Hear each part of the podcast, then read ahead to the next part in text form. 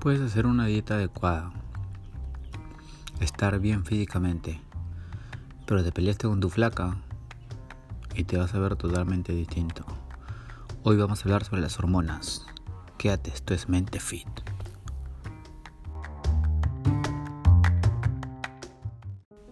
Hola, bienvenido a este tu canal y tu espacio donde hablaremos sobre fitness y sobre lo que considero es más importante aún, la mentalidad. Desde algún lugar de Latinoamérica te saluda Arturo Fajardo.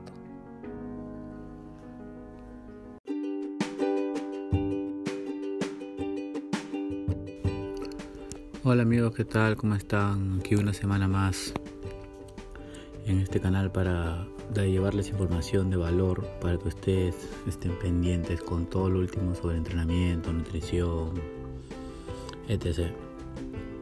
Y como ya les había adelantado, hoy día vamos a hablar sobre las hormonas. Principalmente son eh, cuatro. La testosterona, la insulina y la hormona del crecimiento. Y bueno, la, la hormona del estrés, que es el cortisol. Como ustedes sabrán, la testosterona es una hormona que se encarga de la ganancia muscular. La testosterona aumenta la autoconfianza y te da el ánimo y energía para entrenar, te da fuerza también determina el deseo sexual. Cuando baja la testosterona es el principio el fin para un hombre en realidad. ¿no? Y como vimos es un problema cada vez más frecuente. Incluso si te haces un análisis médico, te dice que, tus niveles de, de, esta hormona son normales. Y aún no te has librado de eso, pues no, porque no es normal, es muy diferente al óptimo, porque el rango considerado normal está entre 300 y y, este, 1000 nanogramos por decilitro. Eso quiere decir que un hombre puede tener el triple de testosterona que otro y ambos ser calificados como normales. Pero te aseguro que se sentirá muy diferente. ¿Ok? Puedes tener todos los niveles de testosterona elevados y aún así tener poca testosterona libre y realmente es lo importante, ¿no? ¿Ya? Aunque no hay consenso sobre los, aunque no hay consenso sobre, consenso sobre los factores que han contribuido a la reducción moderna de testosterona y otros indicadores masculinos, la evidencia apunta a varios sospechosos. Menor actividad física, reduce la testosterona.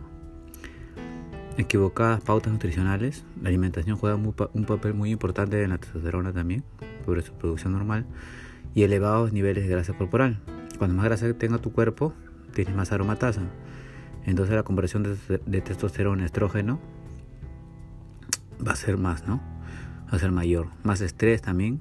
Al elevarse el cortisol, puede desajustarse los niveles de la producción de testosterona. Los medicamentos también hacen que baje la testosterona. Por ejemplo, las estatinas, ¿no? que son normalmente son medicadas para reducir el colesterol. Ya, eso también hace que baje la testosterona. Y los disruptores endocrinos del entorno, ¿no? Que pueden ser los plásticos, ¿no? El bisfenol, ¿no? Que se encuentra en los plásticos, el BPA. Ya eso también tiene que ver para que tu testosterona se produzca en menor cantidad. Muy bien, correcto. Ahora vamos a hablar sobre la hormona de crecimiento. La hormona de crecimiento es la compañera perfecta de la, testosterona. Disculpen porque me enrío siempre con eso, testosterona. Cada uno es importante por separado y juntas son una buena fórmula para tener mejores resultados. La hormona de crecimiento es considerada la fuente de la juventud, ya en las clínicas anti-envejecimiento. y pocas cosas te hacen parecer más joven que una buena cantidad de músculo en realidad. ¿no? La hormona de crecimiento estimula además el sistema inmunológico y facilita la quema de grasa porque lo utilizas como combustible. Ya, los movimientos multiarticulares, multiarticulares que hacemos en la sala de pesas, no sé, hacer un press de banco, una sentadilla, son una forma efectiva de aumentar la hormona de crecimiento, que llega a un punto máximo, escuchen bien esto chicos, llega a un punto máximo Después de unos 30 minutos de empezar el entrenamiento, llega a su pico, la hormona de crecimiento. ¿Ok? Ahora vamos a hablar sobre la insulina. Como ustedes sabrán, la insulina regula la entrada de la glucosa y otros nutrientes a las células, tanto musculares como adiposos. Es por tanto, es, un arma de doble filo en realidad, ¿no? Porque por un lado provee nutrientes al músculo para reparar el daño producido cuando haces pesas, ¿no? Cuando haces ejercicio. Y junto con la testosterona y la hormona de crecimiento forman la esa fórmula, ¿no? ese, ese combo para el desarrollo muscular. Pero niveles continuamente elevados de insulina, generar muchos picos durante el día, son muy perjudiciales para el cuerpo.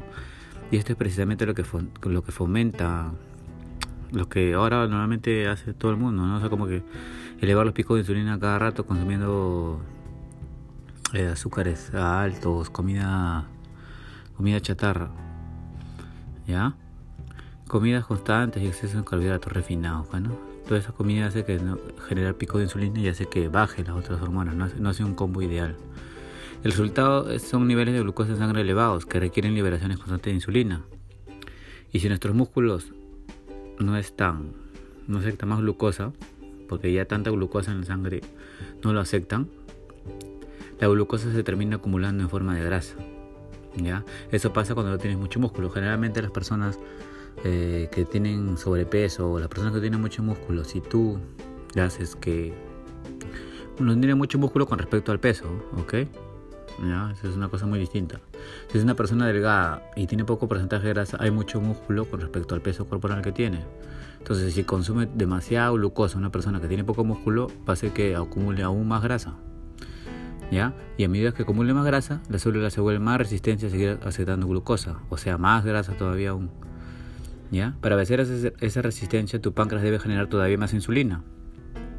Entonces, cuando este ciclo se repite, constantemente deriva una resistencia a la insulina, lo que puede ocasionar una enfermedad, pues, como la diabetes. La resistencia a la insulina también favorece la acumulación de grasa y por tanto la transformación de testosterona en estrógeno. Muy bien.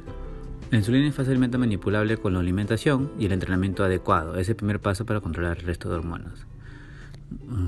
Como ya lo saben chicos, hay que regular el consumo de azúcares simples, carbohidratos refinados, ¿no? Porque eso eleva mucho los picos de insulina durante el día. Sí lo puedes hacer, consumir esos tipos de carbohidratos, pero tienen que ser después de entrenar, ¿no? Combinado con proteína, ¿no? Y un poquito de grasas buenas para formar un combo ideal para un post-entreno ideal para que tú te puedas recuperar, ¿no? Eh, ahí sí es importante la insulina, ¿no? Porque va a llevar nutrientes a la sangre y a los músculos para que se alimenten ¿ok? Y así poder recuperarnos más rápido. Y vamos a hablar ahora sobre el catabolismo, ¿no? Sobre la hormona del estrés, que es el cortisol. Como ustedes sabrán, la testosterona, la hormona de crecimiento y la insulina son tres principales hormonas anabólicas. Y el cortisol es una de las principales hormonas catabólicas. Y como todos, tienen un lado positivo y tienen un lado negativo. En el lado positivo, por ejemplo, en el cortisol, es que es un, tiene un papel antiinflamatorio catabolizando tejido dañado para ser expulsado, dado paso, dando paso a la construcción de nuevo tejido. Su papel entonces es indispensable. Él proviene, este problema viene cuando el exceso de estrés se mantiene elevado constantemente, o sea, tanto estrés hace que estés todo el día eh, este justamente con eso, no dando paso, no, prohíbe la, la reconstrucción. Llega en este caso la fase de recuperación, la reconstrucción nunca llega porque tanto estrés, ¿no? Generado no, hace que no, no, te recuperes, no te recuperes como debería ser. Se rompe el equilibrio natural y necesario entre el, el, anabolismo y catabolismo, ¿no? Como ustedes sabrán, el entrenamiento es un, eh, por sí es catabólico. Sí, como eh, a veces la gente confunde eso, dice, no, yo voy a entrenar para, este, porque es, es, para generar un entorno anabólico. No, cuando uno entrena, genera un entorno catabólico, estresa al cuerpo en realidad.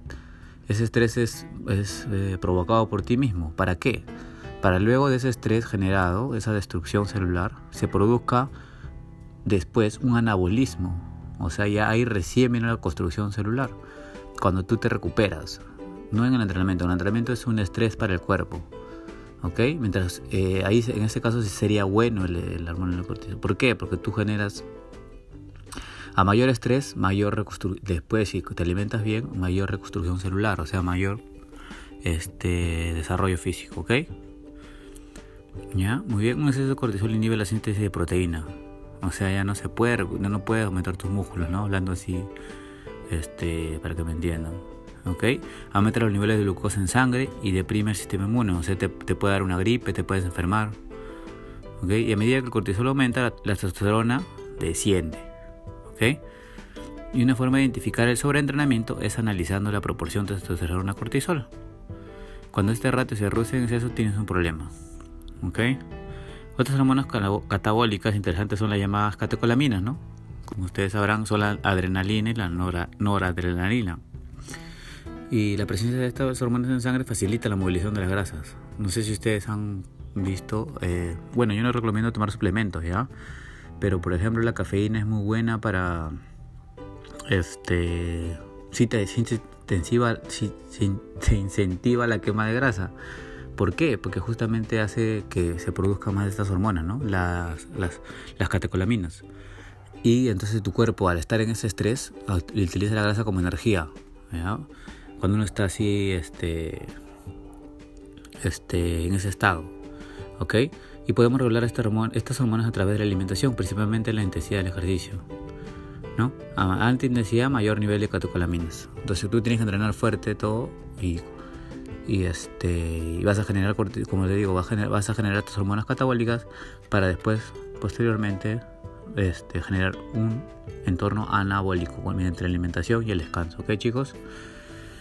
Y bueno, eso fue todo. Ojalá me hayan este, este, entendido lo que les trato de, de informar. Y nos vemos la próxima semana. Esto fue Mente Fit. Bye bye.